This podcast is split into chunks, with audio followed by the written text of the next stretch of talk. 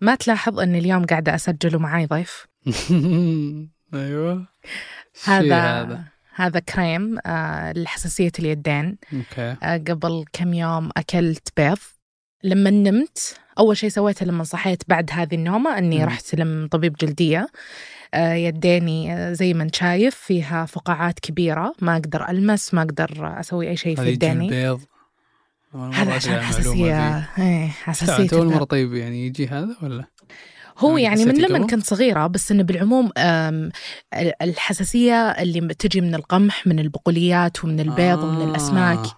بالعموم حساسية الأكل مي بشيء يسهل آه، آه، يعني تجاهله أبدا أبدا يعني فعليا ممكن إما إنها تكون حساسية خارجية أو حساسية داخلية هذا يعتبر من ضمن الحساسيات هذه القمح وكذا؟ إي إي حساسية أكل بالعموم يعني لما حكيت مع الدكتور قال لي أن مرضى الحساسية بالعموم اللي تجي من الأكل لازم مرة ينتبهون لأنها تنقسم قسمين.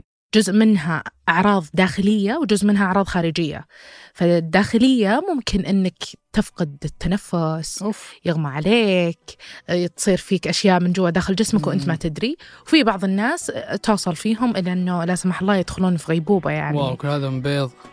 كل هذا من أكل معين جسمك يرفضه. هذا بودكاست الفجر من ثمانية. بودكاست فجر كل يوم نسرد لكم فيه سياق الأخبار اللي تهمكم.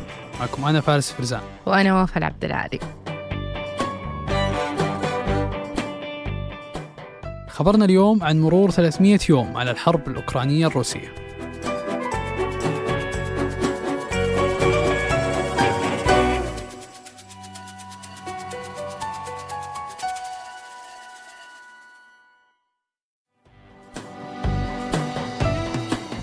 Обстановка в Донецкой и Луганской народных республиках, в Херсонской и Запорожской областях крайне сложная.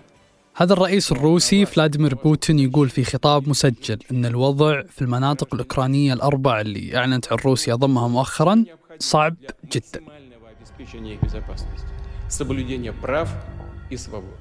بوتين قال هذا الكلام في فيديو موجه لموظفين جهاز الأمن والاستخبارات بمناسبة عيدهم المهني لكن المناسبة الثانية واللي ما أشار بوتين لها رغم رمزيتها هي مرور 300 يوم على الحرب بين روسيا وأوكرانيا. وهي الحرب اللي يعيش العالم بسبتها ظروف اقتصادية سيئة صاحبتها انقسام العالم والمعسكرات. ففي طرف يدعم أوكرانيا ويندد باللي سوته روسيا وطرف ثاني يقول لازم كلهم يهدون ويوقف هذا التصعيد. رغم المفاجأة اللي سووها الأوكرانيين بصمودهم ومقاومتهم ثاني أقوى جيش بالعالم لمدة 300 يوم. إلا أنه مو واضح مين الطرف اللي قاعد ينتصر في الحرب هذه. فروسيا مخنوقة اقتصاديا وجيشها يعاني وأوكرانيا تعيش أزمة إنسانية واقتصادية. وبينهم أوروبا اللي تحاول تدعم أوكرانيا رغم حاجتها للغاز اللي جاي من روسيا. لكن ورغم أن الحرب صارت ورطة لروسيا وأزمة صعبة ومعقدة لأوكرانيا وأوروبا إلا أنها كانت بمثابة فرصة ثمينة لدول خارج القارة. أولها الصين. واللي التزمت سياسة محايدة مع أوكرانيا وروسيا. فالصين أعلنت دعمها لسيادة أوكرانيا على أراضيها لكنها بنفس الوقت تجنبت انتقاد روسيا على بدايتها الحرب. وبكذا تقدر الصين أنها تحقق مكاسب اقتصادية وعسكرية بسبب اعتماد روسيا المتزايد على الصين بعد العقوبات الغربية. وهذا انعكس على التبادل التجاري بين البلدين. فحجم التبادل في الأشهر العشرة الأولى من 2022 ارتفع بنسبة 33% ووصل لمستوى قياسي وهو 153 مليار دولار بحسب بيانات صينية رسمية. فضلا عن أن الصين صار عندها فرصة أن توسع حضورها بالأسواق الروسية وقطاعاتها الصناعية والاقتصادية الهامة. أما على الشق العسكري فحاجة روسيا للصين ممكن تجبرها على تنازلات هم رفضوها قبل مثل أنها تعطي الصين تقنيات عسكرية معينة عشان تطور من صناعاتها العسكرية اللي تعتبر ضرورية في منافستها مع أمريكا. لكن مكاسب الصين مي باقتصادية بس بل إنها حتى دبلوماسية. فواحد من أكبر مستشارين الرئيس الأوكراني يقول أن الصين ممكن تكون حلقة وصل بين العالم وروسيا. هذا الشيء بيعزز مكانة الصين ويقوي موقفها ويخلي روسيا مدينة أكثر للصين. وفي شيء ثاني كذلك هام وهو أن الحرب بين روسيا وأوكرانيا بالنسبة للصين زي المحاكاة. فالصين عندها هدف ثابت في سياساتها الخارجية والداخلية وهو ضم تايوان لدرجة أن الرئيس الصيني شي جين بينغ ما استبعد أنه يستخدم القوة عشان يحقق هذا الهدف.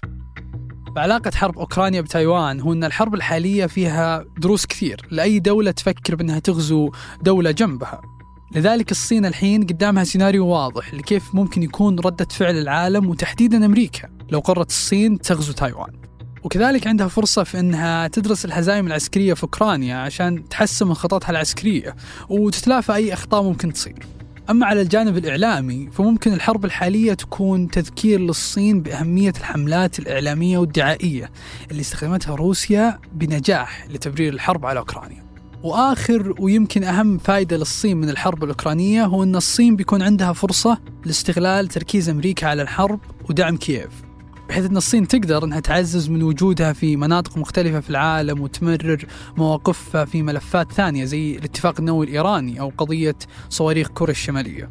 وهذا الشيء صرنا نشوفه حاليا مع تعزيز الصين لدورها في الشرق الأوسط مؤخرا وقبلها في أفريقيا. أما على مستوى المنطقة وخصوصا دول مجلس التعاون الخليجي فهي استفادت من تداعيات الحرب الروسية بشكل غير مباشر. كون الحرب الروسية الأوكرانية رفعت أسعار النفط وتجاوز سعر برميل النفط الواحد 100 دولار لأول مرة من 2014 وكذلك كون اقتصاداتها تعتمد على إيرادات النفط والغاز واللي تلعب دور كبير في تمويل ميزانيات هذه الدول. ومع ارتفاع أسعار الطاقة سجلت دول الخليج أول فوايض في ميزانيتها بعد ثمان سنوات من الركود أما من ناحية ارتفاع الطلب على إمدادات الطاقة من أوروبا فاتجهت أنظار الدول الغربية للخليج خصوصا بعد تراجع إمدادات الطاقة الروسية. واللي كانت تسد حوالي 40% من احتياجات أوروبا. وبعض دول الخليج زي عمان استخدمت تداعيات تراجع الطاقة في أوروبا كورقة لتحقيق بعض المكاسب الدبلوماسية.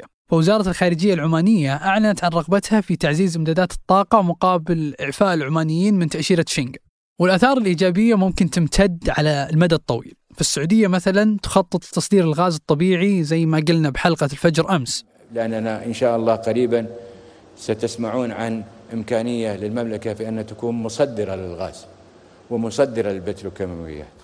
وهو هدف قابل للتحقق بقوة مع زيادة الطلب على الغاز وانخفاض الإمدادات الروسية. ولأن السعودية عندها سادس أكبر احتياطي من الغاز فهي تقدر تسد أي فراغ تتركه روسيا والشيء اللي بيساعدها على زيادة حصتها في سوق الطاقة العالمية. أما قطر فتستعد أنها تصير مصدر هام للطاقة لدول أوروبا اللي تحاول تقليل اعتمادها على الغاز الروسي بشكل متدرج. فقطر أعلنت عن أول صفقاتها لتوريد الغاز الطبيعي المسال مع ألمانيا. وذكر وزير الطاقة القطري أن دولته بتمد ألمانيا بمليونين طن من الغاز الطبيعي سنويا على مدى 15 سنة على الأقل. لكن مو بس الصين أو الخليج اللي استفادوا من الحرب في أوكرانيا بشكل غير مباشر. فأمريكا نفسها اللي تنتقد بعض الدول بسبب عدم تصعيدها ضد روسيا فهي قاعدة تواجه اتهامات بالتربح من الأزمة. مثلا في نوفمبر اللي راح ذكر مسؤول كبير في الاتحاد الأوروبي حسب مجلة بوليتيكو أن أكثر بلد مستفيد من الحرب هم أمريكان فأمريكا تعتبر أكبر مصدر للغاز الطبيعي المسال فلما سعر الغاز ارتفع بسبب الحرب عائدات أمريكا من الغاز زادت. وجزء من ارتفاع الأرباح هو أن غاز أمريكا حل مكان الغاز الروسي في أوروبا. لأن هذا الشيء سوى إشكالية مع الأوروبيين اللي زعلوا لأن الغاز الأمريكي ينباع لهم بأربع أضعاف السعر في أمريكا. وهذه السياسة استفزت الرئيس الفرنسي إيمانويل ماكرون. طلع بتصريح قال فيه نقول لأصدقائنا الأمريكيين بروح الصداقة العظيمة. أنتم رائعون تزودون الغاز لكن لا يمكن أن ندفع أربعة أضعاف السعر. لكن مو بس الغاز اللي استفادوا منه الأمريكان. فتجارة الأسلحة اللي تستحوذ أمريكا على حصة كبيرة منها انتعشت بعد الحرب. مع المساعدات العسكرية المستمرة اللي ترسلها إدارة بايدن لأوكرانيا بدأ ينخفض المخزون الأمريكي من الأسلحة. هو الشيء اللي يمثل فرصة جيدة لشركات الأسلحة الأمريكية في أنها تصنع وتبيع كميات أكبر من السلاح. لكن رغم أن فيه من استفاد من الحرب الأوكرانية إلا أن سلبياتها أكبر لأن استمرارها قاعد يزيد من فرص التصعيد اللي ممكن تؤدي لكارثة نووية هذا غير عن تأثيرها الاقتصادي وإمكانية أنه يصير في ركود بسبتها. خصوصا بعد أزمات سلاسل الإمداد اللي تسببت في خسائر مالية كبيرة للشركات واقتصادات الدول. وقبل ما ننهي الحلقة هذه أخبار على السريع. في خبرنا الأول لجنة التحقيق في أحداث اقتحام الكونغرس الأمريكي وصلت قبل أمس الاثنين الإدعاء العام الفيدرالي للولايات المتحدة الأمريكية بتوجيه اتهامات ضد الرئيس السابق دونالد ترامب بسبب دوره في أعمال الشغب اللي كان خلفها متظاهرين غاضبين يميلون حسب وسائل الإعلام لقاعدة ترامب الانتخابية. هالقرار يعد سابقة في تاريخ لجان الكونغرس الأمريكي لأنه ما سبق للجنة تحقيق في الكونغرس أنها أوصت باتهام رئيس أمريكي سابق. كل أعضاء اللجنة التسعة من الحزبين الديمقراطي والجمهوري أيدوا التوصية باتهام ترامب عن دوره في الأحداث. الاتهامات هذه اللي اللجنة توصي فيها عن مسؤولية ترامب في محاولة إطاحة نتائج انتخابات 2020 اللي فاز فيها بايدن على ترامب وعن مسؤوليته في إثارة المتظاهرين اللي تجمعوا حول خطابه ثم راحوا يقتحمون الكونغرس. هذه التوصيات اللي رفعتها لجنة التحقيق في أحداث 6 يناير ممكن تكون عقبة في وجه ترامب أمام فرصته بالفوز بالرئاسة. خصوصا بعد ما أعلن ترشحه لانتخابات 2024 في نوفمبر الماضي. بس في نفس الوقت في من يقول إن هذا سيناريو مثالي لترامب عشان يوحد قاعدته الشعبية مرة ثانية.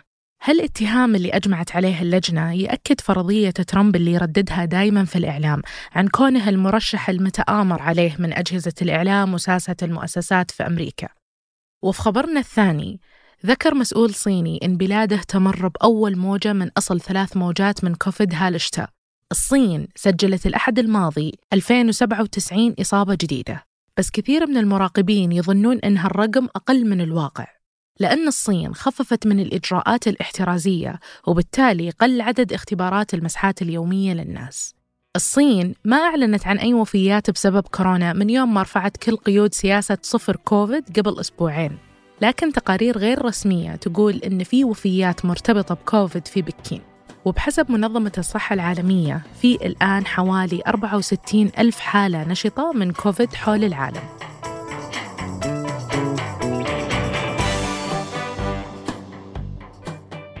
أنتج هذه الحلقة تركي البلوشي وعبد العزيز الحبيل وراجعها تركي القحطاني وقدمتها أنا فارس فرزان. وأنا وفاء عبد العالي. وحررها محمود أبو ندى. نشوفكم بكرة الفجر.